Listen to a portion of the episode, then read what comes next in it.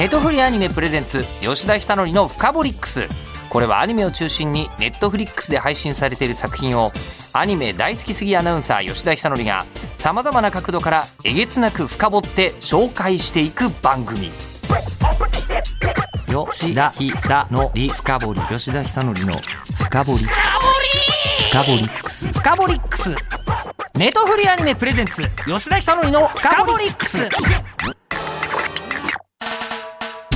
ネトフリアニメ presents 吉田尚記の FUKABOLIX、えー、そうですね、えー、悩みは落ち着きが出ないこと、えー、現在好評配信中の Netflixシリーズロマンティックキラー特集をお送りしてるわけですが、えー、今日ゲストにご登場いただくのはこの方香月司役の梅原雄一郎さんです。香月司役梅原雄一郎です。よろしくお願いします。僕がなぜ自分の落ち着きのなさに、えー、あの思い立ったかというと、はい、むちゃくちゃ落ち着き払って。いやいやいやいや、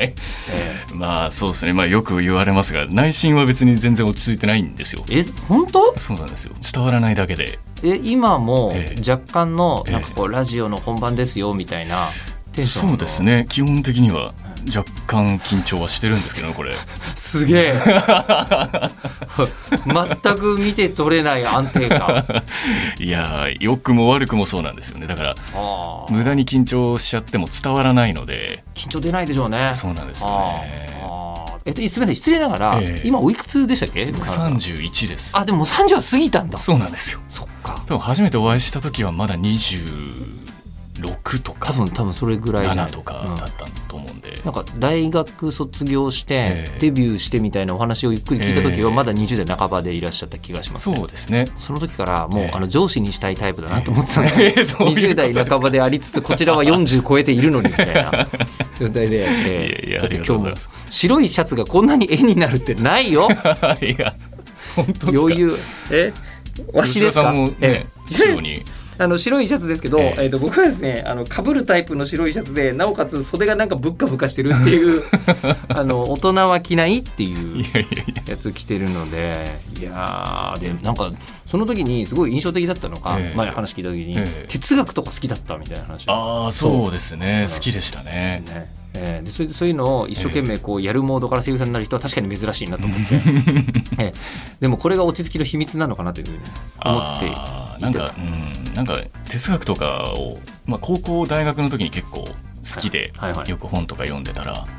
どうでもいいかなみたいな世の世の中みたいな。小さい 小さきことやそうなんですよ、はい、もう流れに身を任せようみたいなそういう感覚が多分そこで培われたんじゃないかなとは思いますね。えー、そのただクリエイティブは、その哲学でもまだやってないことをいっぱいやってるぞっていう、そうなんですよね。哲学を離れクリエイティブへ。いやそして難しいことをやってるなと思いますね。いやいやねやっぱりこのベースがそれだから素晴らしいですよね。ありがとうございます。高校時代に僕影響を受けたのってねそうですね柳家子さんかな。あの中学高校の頃から寄席に通ったりする少年だったんで、すごいですね。でもそれはなかなか。はい。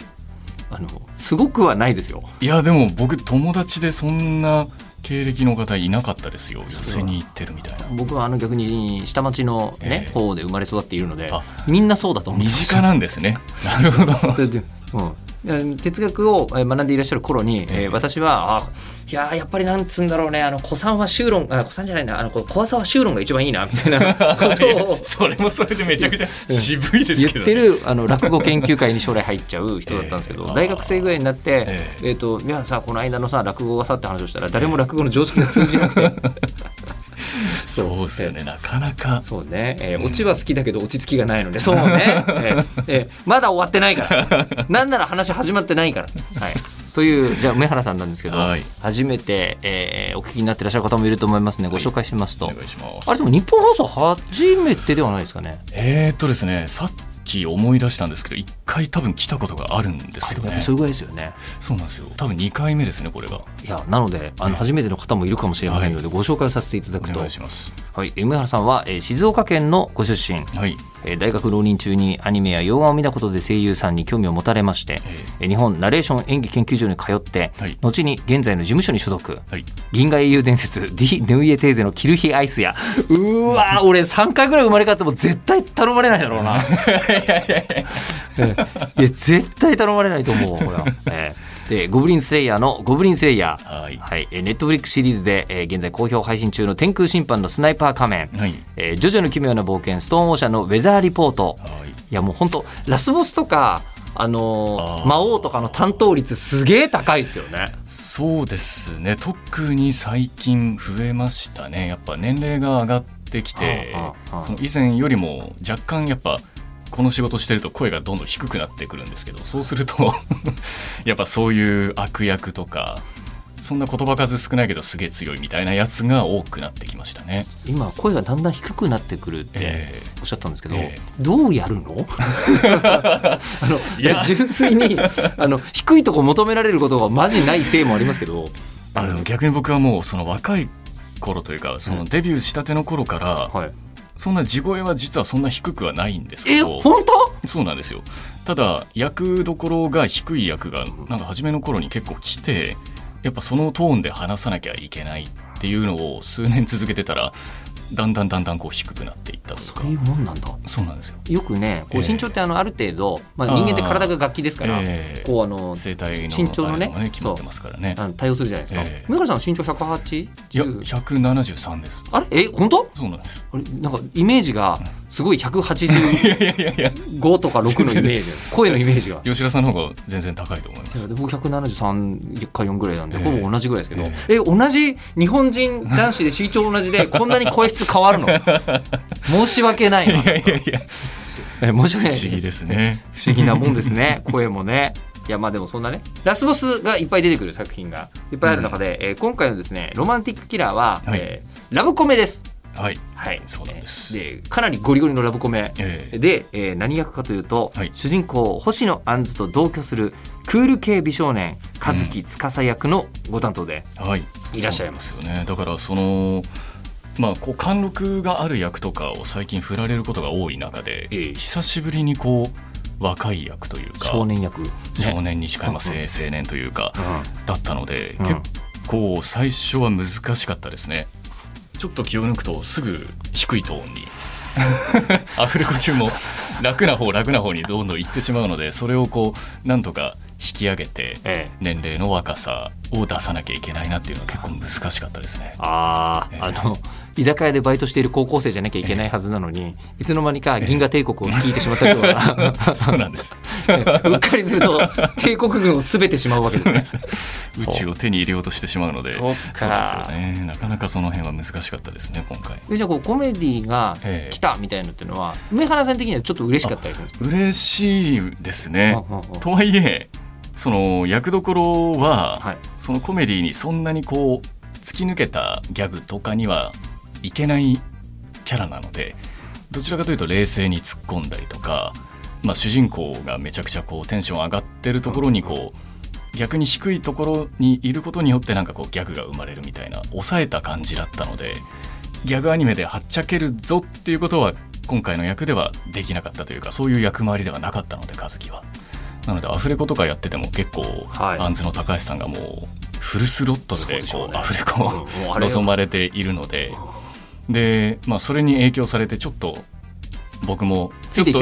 行こうかなってやると、テストでちょっとそこは抑えてください。和樹はそこに乗らずに一定のテンションを保ってくださいっていうことはよく言われましたね。アンカーにならざるを、そうなんですよ、ね、重しにならざるを得なかったわけですね。えー、それは結構その一緒に楽しくなってこうテンション上がっちゃダメなんだなみたいなその塩梅は難しいところはありましたね。でも逆にアフレコ一緒にこうなんかついてちゃいけないっていうか、えー、まあ、最近別々に撮ることも多い中で、えー、割とメインキャラクターの皆さんは一緒に撮ってることはそうですね。最大4人とかで撮ってたので、はい、掛け合いは普通にあのできましたね。はい。えー、だとするとあれじゃないですか。あのそれこそまさに、一番絡む回数が多いのは多分高橋さん高杉さんだと思いますけど、ね、もう本当にやっぱ見てるわけじゃないですか、見てるとすごいなというふうに思うことが多かった。えー、すごかった。いやすごかったですね。あのこのアフレコ時間帯が朝というか、はい、午前中から始まるアフレコだったんですけどやっぱ朝ってどうしてもそんな人間テンション高くならないだろうとは僕は思ってたんですけど、うんうん、もう朝一からもうバカでかい声量で 特に、まあ、アンズとリリーの2人のこう掛け合いがね、ね、そうなんですよ、ええ、バチバチの掛け合いをやってくれてるので、えなんて言うんでしょうね。そのスイッチをちゃんと入れなきゃいけないなみたいな。そういうところは本当にありがたかったですね。あんなねあの朝10時とかから元気になるって、本当は小学校3年生ぐらいだけで、いや本当そうなんですよ。ぐらいあれ朝だったんだ。そうなんですよね。そこがでも本当アフレコをしてても楽しかったですしアフレコ現場のその温度感は高かったですね。あ、えー、いやでもそれは分かりますこれ。見てても、うん、あのそのやってる人たちが、えー、えーと制作の人もそうだし、えー、声優さんたちも、これ楽しいだろうなというのはめちゃくちゃ伝わって そうですね。やっぱギャグものはやっぱね、演じてる方も楽しくないとなかなか伝わらないところってありますからね。本当上げたくても上げられない。そうなんですよ。僕はそこだけちょっと引き裂かれつつやってたっていう。そうなんです。でもね高橋理恵さん、あの初め僕あの実はえっと、原作あるんですけど、原作も存じ上げないで、ロマンティックキラーが高橋理恵さんって情報だけ先聞いたんですよ。で先聞いた時に、じゃこの番組に高橋さんかつて一回ゲスト来てもらってるんですああそうなんですね。来たのが、自分が出てない「日暮らしの泣く頃に」が大好きですっていう話でいらっしゃったんですよ。一ファンとして。そう。で「日暮らしの泣く頃に」を好きって言って、ロマンティックキラーって言ったから、殺すか 初め思ってたら情報だけ聞くと、全然違った。ちなみに高橋さんのそれ気になる方は過去の回のポッドキャスト聞いてください。今でもあるはずだから、えー、そうです。じゃあそのロマンティックキラーがどんな物語か簡単に説明しましょう、えー、子供の頃から大好きなゲームとチョコ猫という三大欲求に囲まれていれば幸せだった高校生の星野杏のもとにやってきたのはとんがり帽子の魔法使いリリ、うん、えー、リリは杏から三大欲求を取り上げて学校一のパーフェクトイケメンアンズのことが大好きなスポーツ系幼なじみ超大金持ちのツンツンツンデレイケメンという実に羨ましい3人のイケメンたちと少女漫画展開を仕掛けてくる、うん、えー、果たして非ヒロイン属性のはそう非ヒロイン属性って言われ方をしてるんですよ、はい、えー、リリの攻撃を回避することはできるのか、えー、今絶対に恋愛したくない JK と絶対に恋愛させたい魔法使いの仁義なき戦いが幕を開ける。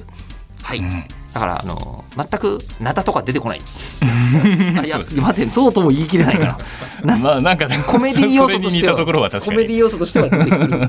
部分はありますけどね。で、ね、えー、原作はですね第2回ジャンプ縦スクロール漫画賞大賞受賞。縦スクロールだったのか、初めそうですね、集英社の「少年ジャンププラス」で2019年から連載を開始した、えー、百瀬渉さんの人気コミック、はい、はい、で監督が、えー、灼熱カバディ素晴らしきこの世界一アニメーションの市川和也さん、うん、で、えー、アンズ役が、まあ、高重さん。で松狩リリ役が小松美香子さん、はい、はい、で、えー、梅原さんは学校一のパーフェクトイケメン香月司役、はい。さっきちょっと話戻る感じもしますけど、えー、テンション上げないっていう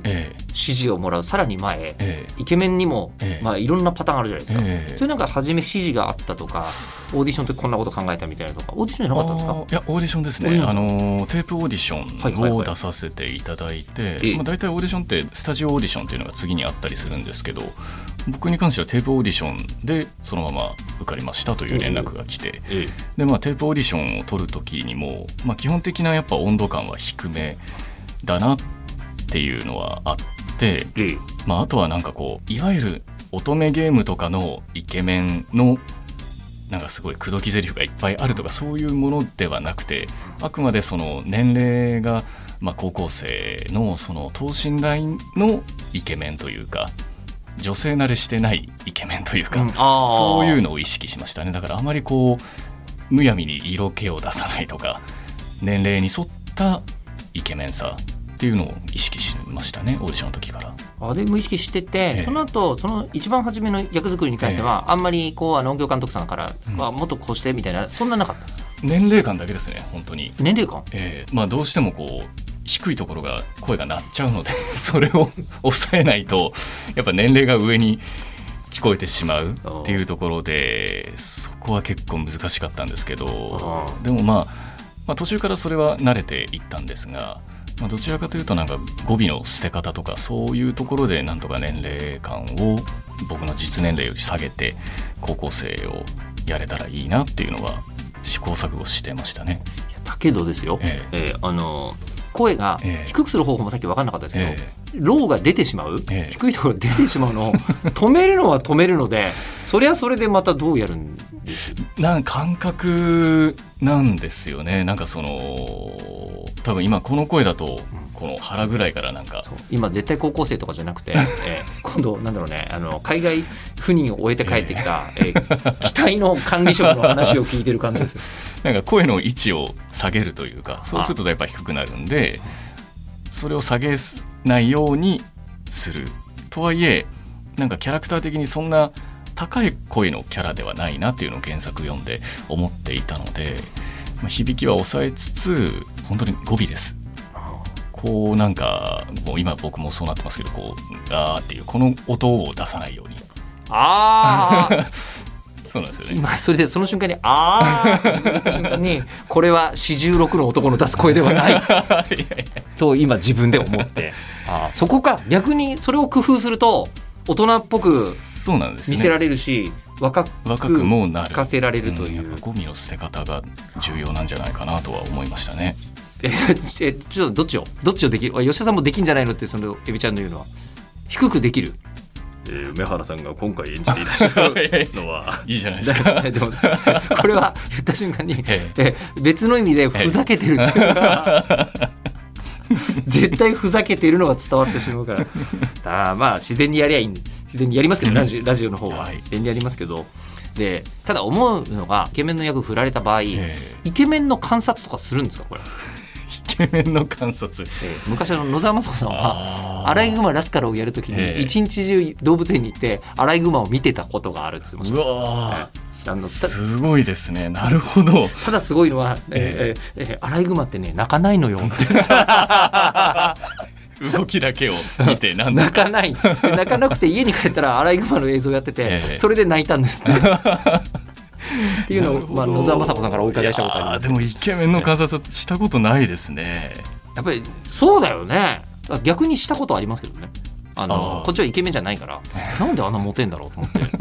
見るじゃ見るじゃない、えー、であそれで一つ気づいたのを思い出した、はい。えー、イケメンのあの法則、えー、早口でモテるやつはいない。あ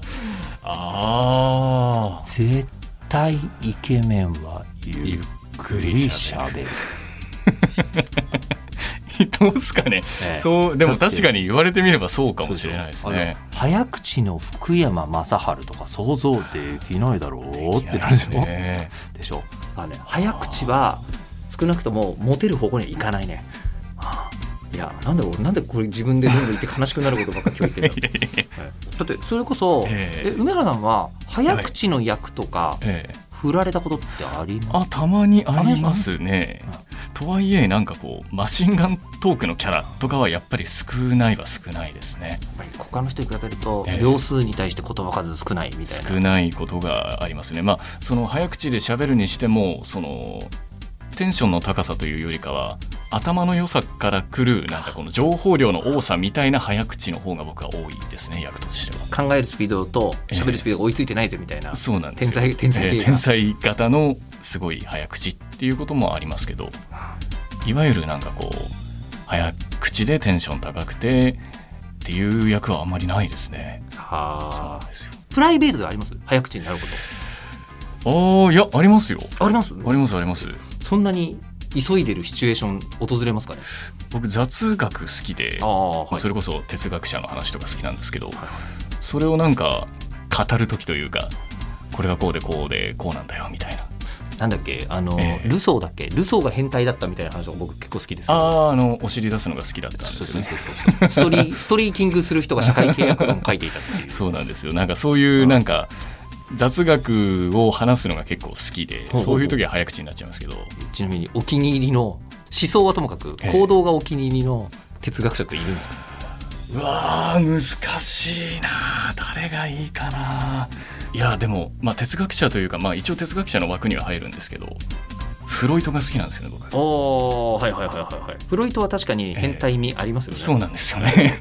でもなんかちょっと言ってることもなかなか突飛なことを言ってるんですけどなんか納得できる部分もあったりとかあとそこのフロイトからユングに行くなんかその歴史の流れというか、そういうのが結構好きですね。精神分析学みたいなのがまあ夢診断というかまあ夢診断レベルじゃなくても夢占いみたいなのは僕結構好きなので自分が見た夢を何だろうなって調べたりすることはよくありますね。じゃあそうすると誰かの見た話とかを聞いてると、えー、ちょっと君の精神はこんな感じかもしれないみたいのは 割と嫌いじゃない。割と嫌いじゃないです。でもあんまりそれは人には言わないですね。なあの言わないっていうのはなんでまた？いやなんか気持ち悪くないですか？あ人の人の夢を見て 勝手な判断を。会話の中で急に分析しだしたら気持ち悪いなと思うので言わないですけど、ええ、その人とこう接する時にその人自体にももちろん興味あるんですけどその人がどういう人なんだろうなって家に帰って考えるのが好きなんですよ。へ本当試作型ですね。そうなんですよね。でその試作を聞いてくれる人が現れると、その時はその分がブワーって早口で。早口で出ちゃうっていうことはありますね。あの僕よく、えー、えー、警察に逮捕される夢を思いますけど、それはなんかやましいところが あるんじゃない？分かんないけど 結構、えー、今シーズンはみたいな、えー、年に数回は見ますね。えー、えーでも定期的に予チーム今のところまだ実現してないですけどね。いやでも何かしらこう引っかかるところがあるんですかね自分の中で。いやなんかね、うん、本当にね夢でよく逮捕されて、えー、うわやばいって思ってあ夢かみたいなことが ちょこちょこあるんで。すごいですね。それは確か見たことないな僕。本当ですか、えー、逮捕される系は。逮捕される系は僕は高校生の頃は見てますよでも高校生の頃から哲学好きとおっしゃってましたね。そうですね。ね。ね。そのきっかけが夢とかだったんですか？じゃない。あの高校生の時に倫理の授業がありましてまあ今もあるんですかね。倫理ってそのいろんな哲学者の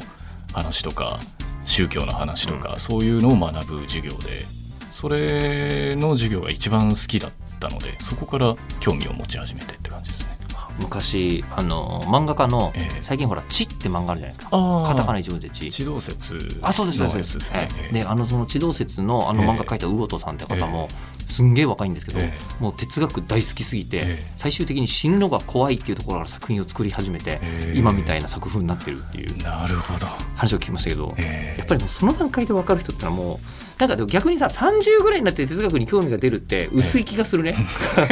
軽い気がする。いやいやいや。初めから好きな人は10代関係ないと思いますよ。いつでも全然。なんか60とか70になってだとまだもう一つ重みがある気がしますけど、えー、30代ぐらいで、えー、哲学今になって好きになりましたは、えー、ファッションな気がします。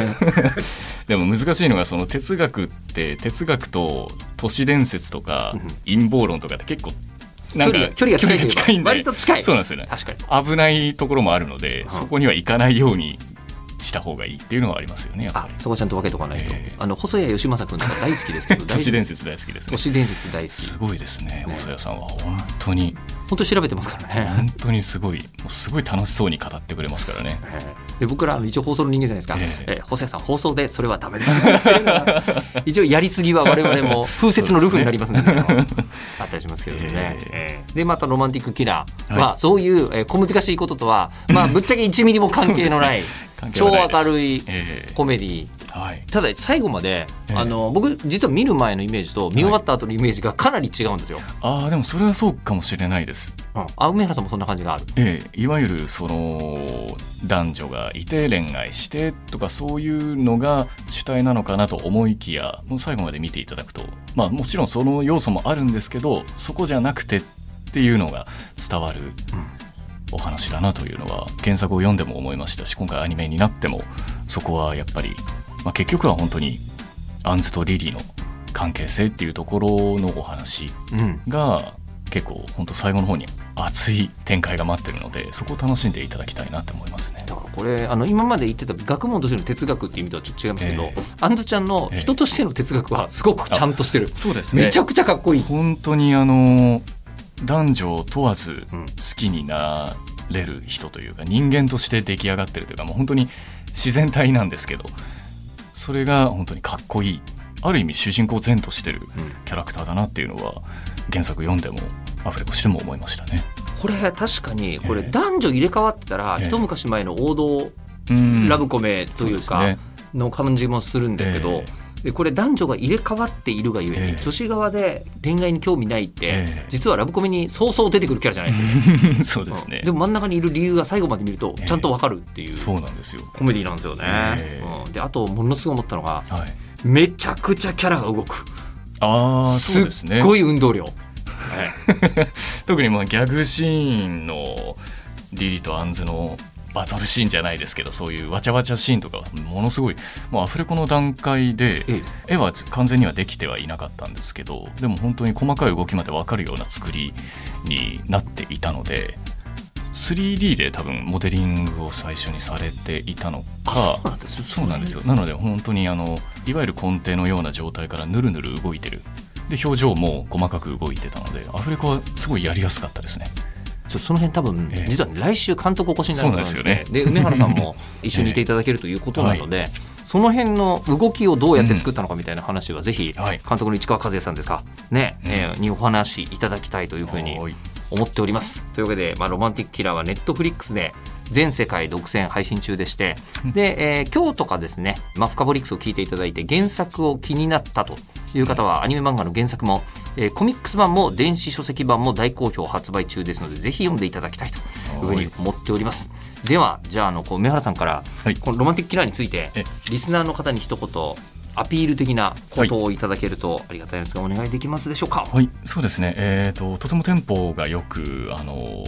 まあ難しいことを考えずに本当に笑える、えー、そしてキュンとくる場面もありますし、本当にアンズの人間力に結構圧倒される作品。アンズのように行きたいなとかアンズのような人が近くにいたらいいなみたいなそういうことも感じられる作品だと思いますのでぜひとも、えーまあ、ネットフリックスなのでこう一気に見られると思いますので、えー、最終話まで一気に見ていただいて、えー、面白いと思ったら、えー、他の方にも勧めていただければいいなと思っております。